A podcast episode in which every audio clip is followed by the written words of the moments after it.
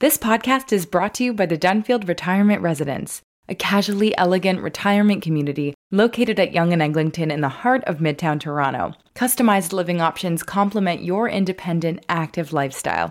Learn more at thedunfield.com.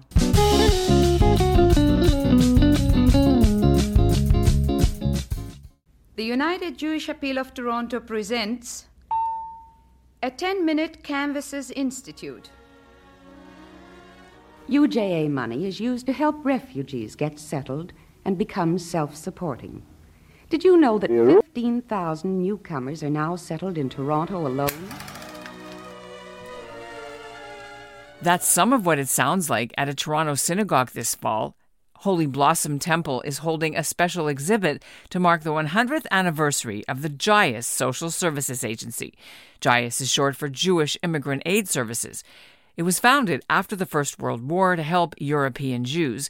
They worked frantically to get them here, even as Hitler rose to power in the 30s, lobbying the Canadian government to pry open the immigration doors though sadly these remained mostly closed to Jews until after the Second World War ended. Since then, though, JIAS has been the gateway to a new life for hundreds of thousands of refugees, from the Hungarian Revolution in the 50s to Morocco and to Ukrainian refugees today, and not only Jewish ones, but from many diverse faiths. I'm Ellin Bessner, and this is what Jewish Canada sounds like for Thursday, November the 24th, 2022. Welcome to the CJN Daily, a podcast of the Canadian Jewish News, sponsored by Metropia. Our CJN Daily producer, Zachary Kauffman, went to see the JIAS exhibit, and he brings you this special mini documentary. One thing that unites all Jewish Canadians, from Victoria to Winnipeg to Halifax, across political and religious denominations, is that we all came from somewhere else. Before there was here, there was there. And whether it's part of your recent or more distant memory, all of our families were once strangers in a strange land. The idea of an organization to help Jewish immigrants from Europe began after the First World War, with many small groups of volunteers in cities across Canada. On a summer's day in 1922, a hundred years ago this year, all these groups came together to create Jewish Immigrant Aid Services, otherwise known as JIAS. To celebrate this anniversary, JIAS hosted two special exhibits. The first, called Love the Stranger, was created with the Ontario Jewish Archives. It uses original documents and photos and oral histories to tell the story of JIAS and how Canada's Jewish population arrived at our shores. The second is called the Refuge Canada Tent. It's a traveling exhibit created by the Canadian Museum of Immigration at Pier 21 in Halifax. And it introduces viewers to Canada's place in the global refugee crisis. So I headed over there, where I met Dara Solomon. I'm the executive director of the Ontario Jewish Archives and Holocaust Education Center. And Jody Block. And I'm the manager of community engagement at JIAS Toronto Jewish Immigrant Aid Services. Who walked me through the exhibits and revealed this whole amazing story that makes up the foundation of the entire Jewish Canadian experience. All of that right after this message. Did you know April 2023 is Israel's 75th anniversary? In honor of this huge milestone, UJA Federation of Greater Toronto is planning an epic trip to Israel, and all of Canada is invited. Israel's anniversary, Yom HaAtzmaut, is a one of a kind experience. Streets are filled with parties, fireworks, music, and dancing. On UJA's Israel 75, you'll get to join the celebration. 75 is not a regular anniversary, and Israel 75 is not your typical trip. You'll get a truly unique experience of the country, no matter how many times you've been before. With 10 specialized tracks, you can create an itinerary that is totally personalized, whether you're a foodie, an adrenaline seeker, a TV buff, or politically minded. The best part? You can mix and match tracks on different days. Embark on a thrilling adventure one day and a culinary experience the next. Let your own interests be your guide and experience everything Israel has to offer. To learn more about the trip, visit ujaisrael75.com. That's ujaisrael75.com. These were people who had settled in Canada and they saw that, that there were pogroms happening overseas and that Jews needed help and they wanted to bring whether it was their relatives or you know i'm sure people know about the landsmannschaft societies which are groups of you know people connected by the the little town that they came from originally they want they wanted to help in the early days, there was government incentives for immigrants to, to settle in the north and farm. I mean, mm. There's not much farming can be done when winter is like eight months of the year, but there were um, government incentives. But it was really like chain migration. So there was like an uncle in the north who had established himself a few years earlier, who had a business. One example of a person who took that path was Jack Schindman, a man who would later become known as Mr. JIAS for his lifelong commitment to helping newcomers to Canada. He knew firsthand how hard it can be just getting into the country. The, my uncle that time went to Bolton, Ontario, and he got an affidavit from a farmer that I am uh, going to a farm in Bolton. That's him in an oral history from the Ontario Jewish Archives. Born in 1897 in what was then the Russian Empire, Jack lived through the First World War and the October Revolution. After his parents were killed in a pogrom, he was the sole guardian for his four young siblings.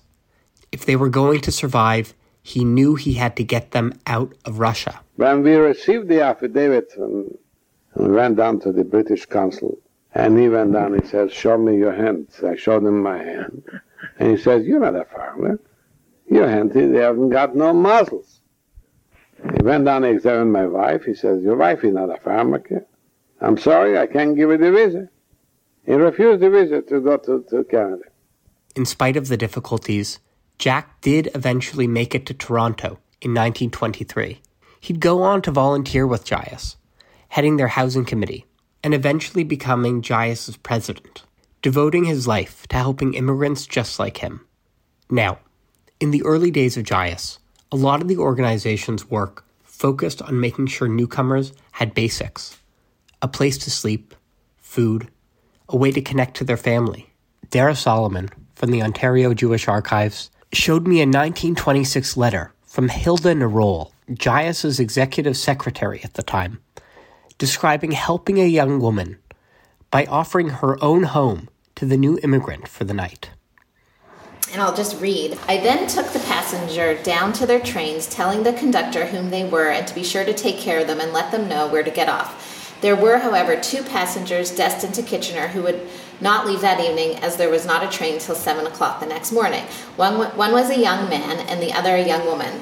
I phoned up to Miss Chen, the community house, but she was not there, and I asked the housekeeper if she would let the man spend the night there. So imagine, like, on her feet, no cell phones, trying to find accommodations for these people who had traveled, like, thousands of miles to finally arrive in Canada. And now they were meeting them at the trains, I imagine, like down at Union Station in Toronto, because they probably arrived from Pier 21 so in Halifax, taking the train to Halifax, and then scattered to like places. And you know these people i'm sure were, were so scared. Like you just think it makes you think these documents where they're reflecting on these individual stories put you really put you back there and you really can sort of feel like the the fear that they must have been experiencing. But once an immigrant manages to find a new home a whole new set of obstacles begin.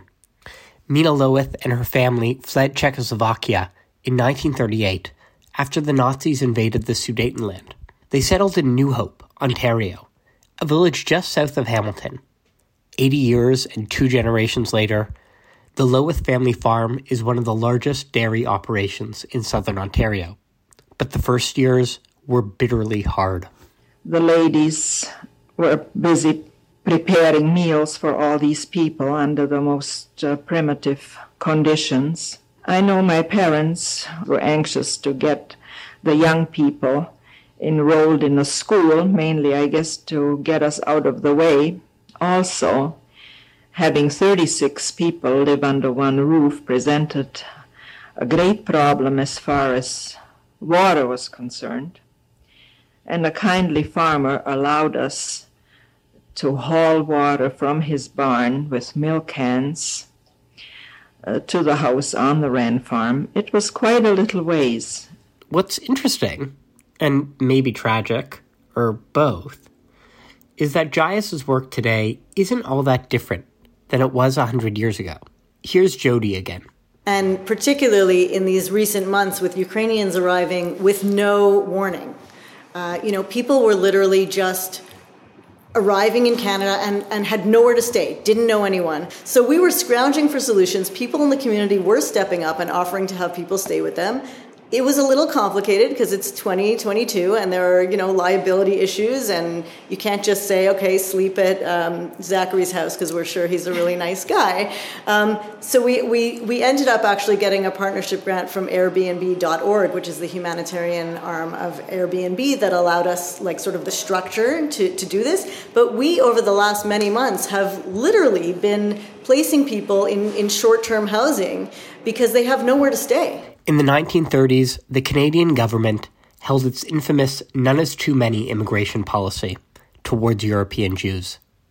Only in 1983, when the late Irving Abella and Harold Troper published their book by the same name, did the public learn about the extent of the government's Jewish immigration restrictions. From 1933 until 1945, only 5,000 Jewish refugees were admitted into Canada fewer than any other Western country. In an oral history recorded in 1993, Toby Tabak, the longtime secretary at JIAS, explained that most people at the time didn't understand why their relatives weren't getting in. They only knew that he has someone in Poland and he wants to snatch him out, or someone in another country that if you wait another day or another week or another month or six months, there will be no one to bring. By the same token, JIAS was helpless in changing the regulations because um, the events um, were uh, so readily uh, practically changed overnight. Right. And governments, governments, countries um, refused to accept people. You have the Struma that was supplying, you know, the waters for, sure. for months and nobody wanted them until the people drowned. In the years 37, 38, and 39, your office was literally jammed with frantic people in Toronto. What was a week then like? Could you describe the sort of atmosphere that pervaded the office as well as you can remember it? Well, at that time, the offices were flooded with inquiries as to the whereabouts of their relatives, and we have a tracing service. And uh, we were busy with the tracing of relatives and filing the application for close relatives. The job was all consuming. Toby said in those years she'd come into the office late Saturday nights, after Shabbat was finished, to try and work on just a few more applications. At that time, when someone came into the office, he got immediate attention. It wasn't a matter of I have five minutes and I'm going to lunch, or uh, I'm sorry, I can't see you, make an appointment with my secretary. There wasn't such a thing as mañana. Mañana may be too late. And in my personal opinion, and I have continued this credo right through until retirement, is that any person that walks through the JIAS door should receive first priority with a heart. That ethos remained even as the makeup of JIAS's clients began to shift.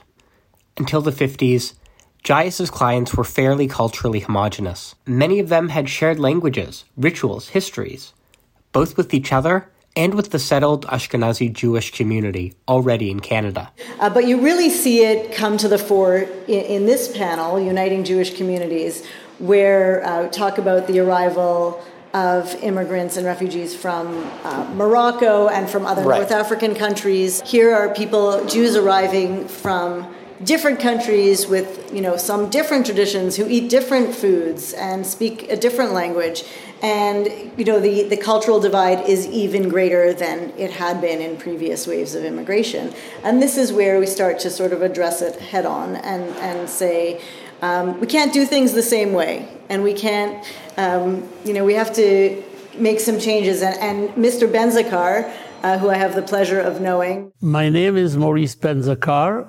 I came to this country in 1957, and uh, I was one of the first uh, immigrants from Morocco. We left because we had uh, neighbors are leaving, you know, and in part, really, to be honest with you, the creation of the state of Israel. So Jews being in an Arab country was very hard.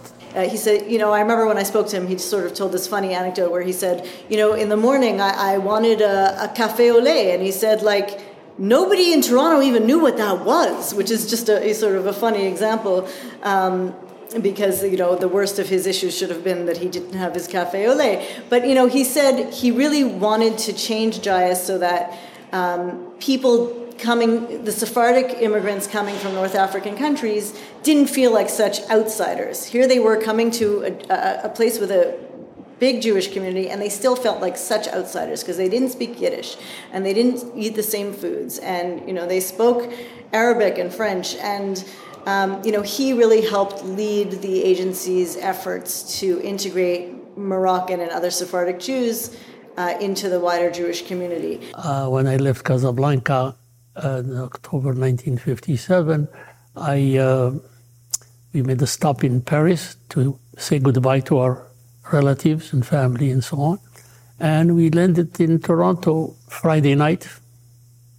Met by a young secretary from JIAS. When we talk about Jewish immigration, sometimes we forget about some of the groups that came. You know, there's a beautiful, beautiful picture here um, of, of Mr. Benzakar welcoming a, an, an Indian Jewish family in 1968. And I had the pleasure of speaking to Miriam Daniels, who's a, a member of our community, worked at UJA for many years. And, you know, she spoke about the fact that her family, coming from India, very much a Jewish family, you know, felt like outsiders for, for many years. Uh, you know, they had brown skin, they had different traditions, they um, had their own cultural uh, cultural heritage that wasn't at odds with the Jewish community, but that wasn't recognized. Right, and also like didn't fit into the, our narrative um, that we that we know of for like Jewish immigration. I mean, it was really sort of outside the box, and I think it's only.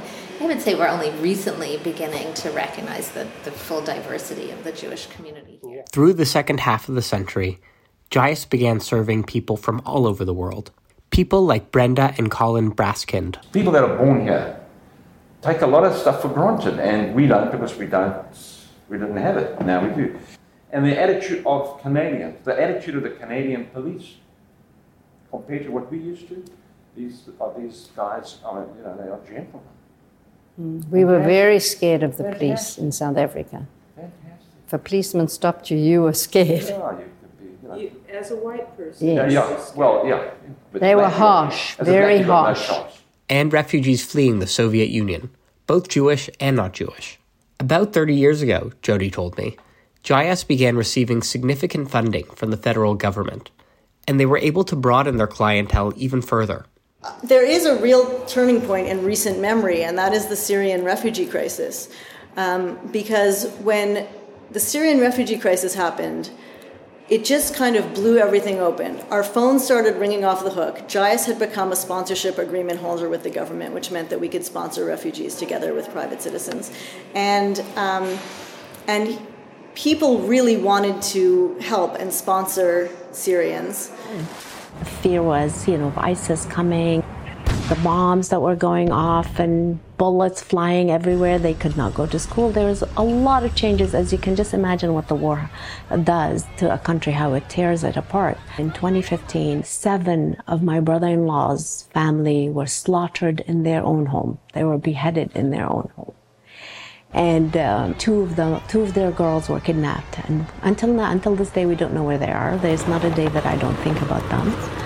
Uh, and that just had like I was crying every single day because I did not know. I wanted to help my family. I did not know what to do. That's Tana Sarif, recounting the horrors the Syrian civil war brought to so many families like hers. And all of a sudden, here we were, a Jewish organization working with Canadians, Jewish and not Jewish, to help bring Syrians to Canada. And you know, we needed to work with the Arab Community Center and we needed to form partnerships here with the Syrian community and, and understand the population we were going to be welcoming. And that was, you know, a really big shift for the organization where all of a sudden we realized we can do this. So we went to JIAS. I mentioned that I have three other sisters, and they actually were like, um, we're to bring all of them. This was all arranged through JIAS. So JIAS had done all the paperwork. They had the funds as well. We did not need to raise any money. They literally saved their lives. Beside the Ontario Jewish Archives exhibit is a second exhibit from the Canadian Museum of Immigration at Pier 21 in Halifax, where many generations of refugees arrived. It's called the Refuge Canada Tent. Designed to be the same size and scale as the tents millions of people are living in right now in refugee camps around the world.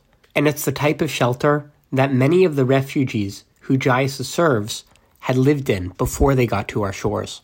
So I'm at the entrance now.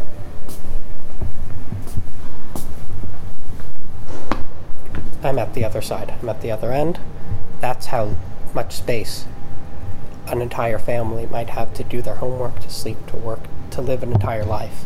When we read about refugees in the news, it usually feels like a world so different from our own, something happening in a faraway place to a faraway people. But in the exhibit, each visitor is faced with questions, and then two panels below. One says yes, the other no. And you have to ask yourself, you have to consider, and then lift up the panel with your answer. Do you have a university degree?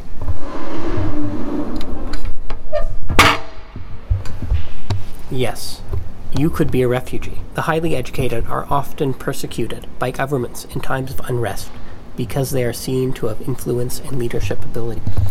Have you ever uh, voted against the governing party? You could be a refugee. Voting for an opposition party may be seen as evidence of disagreement with the governing regime. This may not be tolerated by authorities, leading to persecution. Are you a journalist, writer, or artist? You bet. Some people are living their entire lives in as refugees. They have families. People have children in refugee camps. They raise their kids. Their kids have to be educated. Um, it's like a some some refugee camps are so huge. I mean, there are thousands and thousands of people. They're almost like uh, cities, but refugee camps were not meant to be permanent. Refugee camps were supposed to be a very temporary solution, and the refugee crisis is so severe Canada's taken in so many refugees. If you look at the Syrians, I think the government committed to 25,000. They committed to taking 40,000 Afghan refugees, and they haven't even all arrived yet. And to Canadians, that sounds like such a massive number. But when you're talking about, you know, 30 something million refugees around the world, and if you're talking about people who are displaced, sometimes even within their own country, the number balloons to I think close to 90 million, 90 million displaced people around the world. Uh, and by the way, three years ago or two years ago, it was 70 million. So we're talking about like these numbers are growing at such a, a disturbing rate that you know Canada taking in 40,000 Afghan refugees. It sounds a lot to Canadians, but it's a it's it's nothing. It's like a tiny little drop in the very sad bucket. Exactly. It's not just refugees though. JIAS helps economic immigrants, workers coming to this country to seek better lives. The team at JIAS knows that in the years to come, their work will be more important than ever. Global instability, wars, climate crises, all of these will push millions of immigrants and refugees around the globe. The question isn't if they'll come to our country's door. The question is, what will the Canadian public do when they hear the knocking? As we ended the tour, Jody and I talked about JIAS's plans for the future. She says the organization will keep being driven by the same values it's had since its founding a hundred years ago loving the stranger and turning what begins as a strange land into a homeland.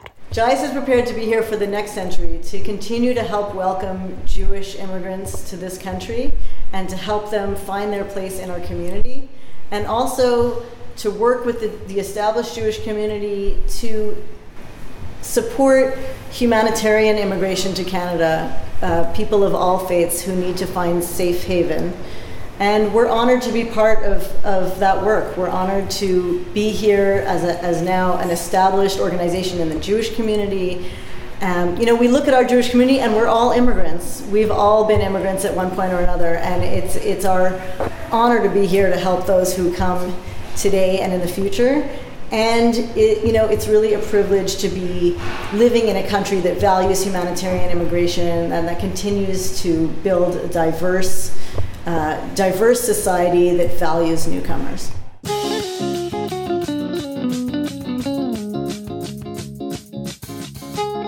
And that's what Jewish Canada sounds like for this special episode of the CJN Daily, sponsored by Metropia. Integrity, community, quality, and customer care. The exhibit runs until November the 28th, and we put the link in our show notes if you want to learn more. I'm off for the rest of next week in Portugal, but we'll be back Monday, December the 5th. If you've got a joyous story to tell us, please drop us a line here at the CJN Daily. My email is ebessner at thecjn.ca. Thanks for listening. The Dunfield Retirement Residence offers customized living options to complement your independent, active lifestyle. Welcome home. Welcome to the Dunfield. Visit us at thedunfield.com to book a personal tour.